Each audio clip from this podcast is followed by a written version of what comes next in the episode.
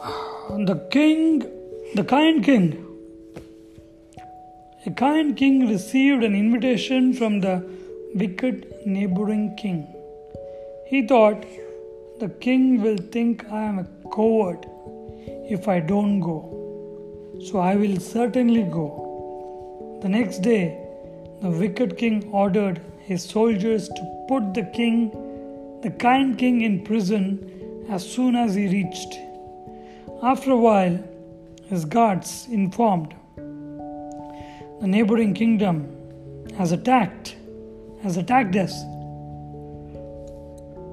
Their king cleverly has sent his minister to judge your intentions.